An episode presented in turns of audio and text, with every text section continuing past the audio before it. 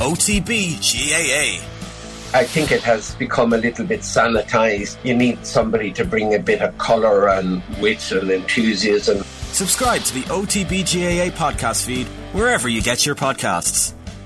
OTB AM with Gillette Labs. Get the ultimate shave or your money back. Neon Night Edition available now. Phil Egan is with us to reflect on Katie Taylor's defeat at the weekend. Phil, how are you? Good, yeah. What did you make of it? Yeah, I think it was a risky fight to take for Katie, and just came up against somebody that was too big and too strong for her. And I didn't think it was a bad performance from Katie Taylor, but I just thought Chantelle Cameron was excellent. And one thing I wondered was how she would handle the occasion. She looked a little bit nervous on the walk in, and obviously to wait for Katie Taylor to come in. But as soon as the first bell went, Chantelle Cameron was on the front foot, and Katie Taylor just couldn't shake her. Just, you know, I thought Katie Taylor landed some great punches, the combos that we always see from her, and eye-catching shots, and she landed some really clean shots, but she just couldn't keep Chantelle Cameron off her and just ground her down. And I think if they fight again, the same thing will probably happen. Yeah. But it was close. I don't buy the fact that some people thought it was like an absolute cakewalk for Chantelle Cameron. Like, I kind of thought 96, 94 was a fair call of it. Was there anything differently that Taylor could have done?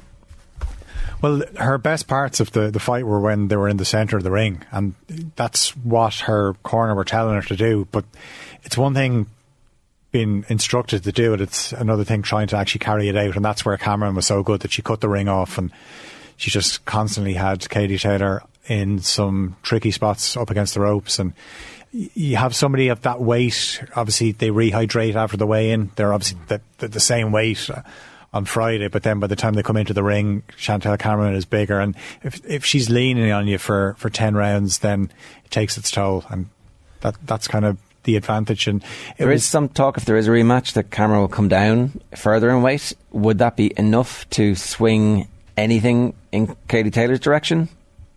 It might make things a little bit easier, but it's still a really tough fight, and you can imagine the confidence that gives Chantelle Cameron knowing that she can beat. Yeah, I thought it was an excellent performance from her. Her corner got their tactics spot on, and yeah, like people will say, why did Katie Taylor take this fight? But Katie Taylor didn't get to where she is by doing things easy. Yeah, we had this conversation earlier. I'm definitely like, you're allowed one.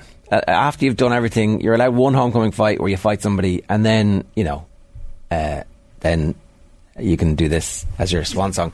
I don't think she takes the fight because she takes this fight because she thinks she can win. And I think that's hubris, though. At some point, somebody has to say, like, this is a bigger fighter, a stronger fighter, a younger fighter, and I'm just not sure what the value of losing at this stage in your career is, or risking it. But that's what makes the great fighters, though. Like, Muhammad Ali did the same. Yeah. Like, he would take on the greats. Yeah, Muhammad Ali did not end well. But I mean, when he did take on the greats at the stage of Katie Taylor's career, he often won. Like, you know, that, like, that's what makes you even greater again. Like, of course she's going to take that challenge on. Did you think it was the correct fight for her to take, Phil? I thought when, obviously, the Serrano fight fell through, and then all of a sudden this was announced, I thought, wow, this isn't an easy one. This is like going up against the best, against somebody that's bigger and better.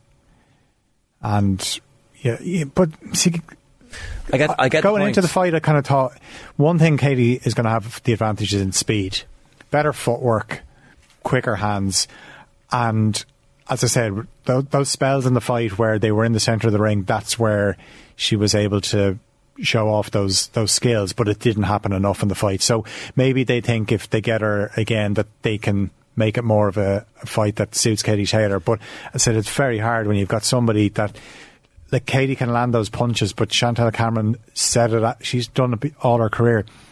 She takes punches. She's no problem taking punches. She'll take one to throw two, and that's exactly the tactics that she'd use. She's taken Katie Taylor's best shots, and she'll know now that she can take her best shots. Katie Taylor only has 6 knockouts. So, you know, that was always going to be the worry that... Cameron has more knockouts, right? She's about 8 heading into it, was it? Yes, and she's obviously had less fights as well. Yeah. But Look, the reason Saturday night happened and was such a big event was because of Katie Taylor. She's created this, and Chantelle Cameron said it before in the week, in the build-up, saying it's because of Katie Taylor I get the opportunity to be a professional. And I said...